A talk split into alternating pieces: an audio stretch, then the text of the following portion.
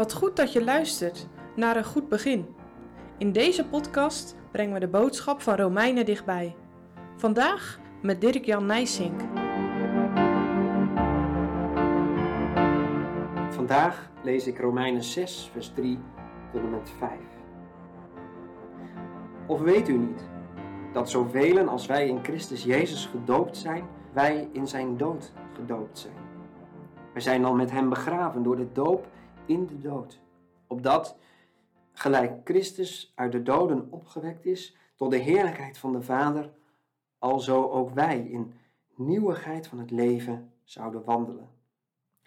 Want als wij met hem één plant geworden zijn in de gelijkmaking van zijn dood, zo zullen wij het ook zijn in de gelijkmaking van zijn opstanding. Gedoopt in zijn Hoe, hoe kun je het leven van een christen uitbeelden? Je zou dit op allerlei manieren kunnen doen natuurlijk.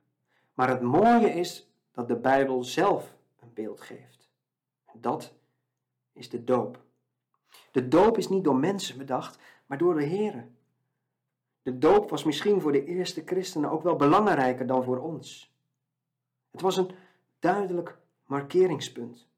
Het oude, zondige leven ging onder in het water en opkomend uit het water begon de gelovige aan een nieuw leven in Christus. En eigenlijk moet je dit gewoon uittekenen. En ik ga dit ook proberen.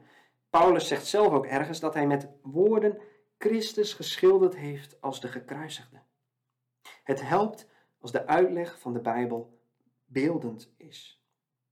Gisteren zei ik al dat een christen op Golgotha met Christus aan de zonde gestorven is.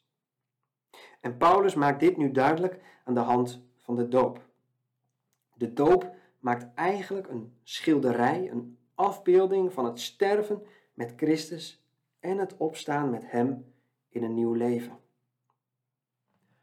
Als christen ben je gestorven aan de zonde. We zijn gedoopt in Christus Jezus en daarmee in Zijn dood In de doop zijn wij met Hem begraven in de dood. Maar dat is slechts de helft van het schilderij. Want zoals Christus uit de doden is opgewekt en opgestaan tot heerlijkheid van de Vader, zo is het ook het doel van een christen om in een nieuw leven te wandelen. Wist je trouwens dat het woord voor dood dat Paulus hier gebruikt ook letterlijk gedood door het water betekent? We zijn in Christus verdronken. Maar we zijn ook met Hem weer levend geworden. De doop beeldt dit heel duidelijk uit. Wij zijn gewend aan de doop met besprenging van het water, maar je moet hier denken aan de manier waarop er in de vroege kerk gedoopt werd. Iemand die christen geworden was, werd gedoopt door helemaal onder te gaan in het water. Ondergaan aan de ene kant en opstaan aan de andere kant van het doopbassin. De doop is niet zaligmakend. Dat bedoelt Paulus ook niet. Maar de doop is wel een teken dat de gelovigen gekregen hebben als een bevestiging van de dood van hun leven in de zonde en de opstanding in een nieuw leven. Een nieuw leven dat niet onder heerschappij van de zonde is, maar waar genade heerst door Jezus Christus. We hebben deze week stilgestaan bij echt moeilijke teksten. Maar ik heb ook gemerkt hoeveel er voor je open gaat als je deze teksten gewoon woord voor woord leest en overdenkt. Denk na over het beeld van de doop. Sterven door het water en leven door het water. Jij bent ook gedoopt, denk ik. Met de doop heeft God duidelijk gemaakt in jouw leven wat zijn wil is met jou. Heb je Gods genade leren kennen? Weet je van sterven aan de zonde?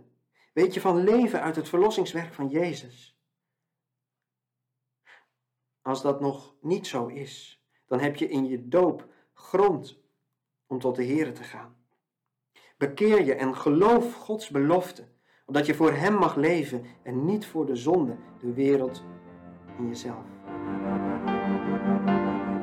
Het uiteindelijke doel is niet bekering, maar een leven voor God. Bedenk hoe heerlijk het voor de Heer is als jonge zondaren zich tot Hem bekeren en met Christus niet alleen gelijk worden in zijn dood, maar ook in zijn opstanding. Ken jij dat opstandingsleven?